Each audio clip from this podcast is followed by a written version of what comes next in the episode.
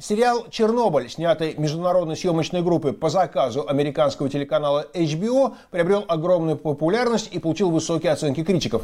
В России многие известные СМИ и политики негативно оценили сериал, даже назвав его оружием пропаганды.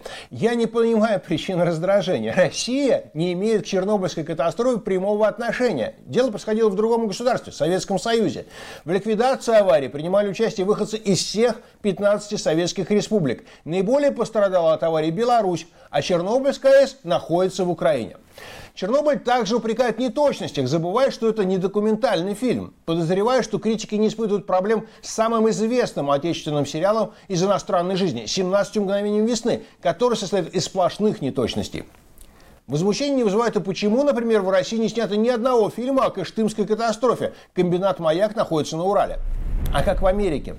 Предтечей Чернобыля часто называют аварию тысяча девятьсот семьдесят девятого года на АЭС Фримайл Айланд в Пенсильвании.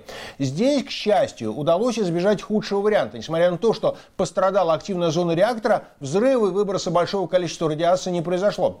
Сериалов об этой аварии не снято. Тем не менее, Фримайл Айланд стала популярным персонажем массовой культуры. Эта АЭС фигурирует, например, в комиксах и кинофильмах популярной серии «О людях Икс». В мире людей Икс, там, в АЭС, находится страшная сверхсекретная тюрьма для мутантов. Возмущение американцев эта клевета не вызывает.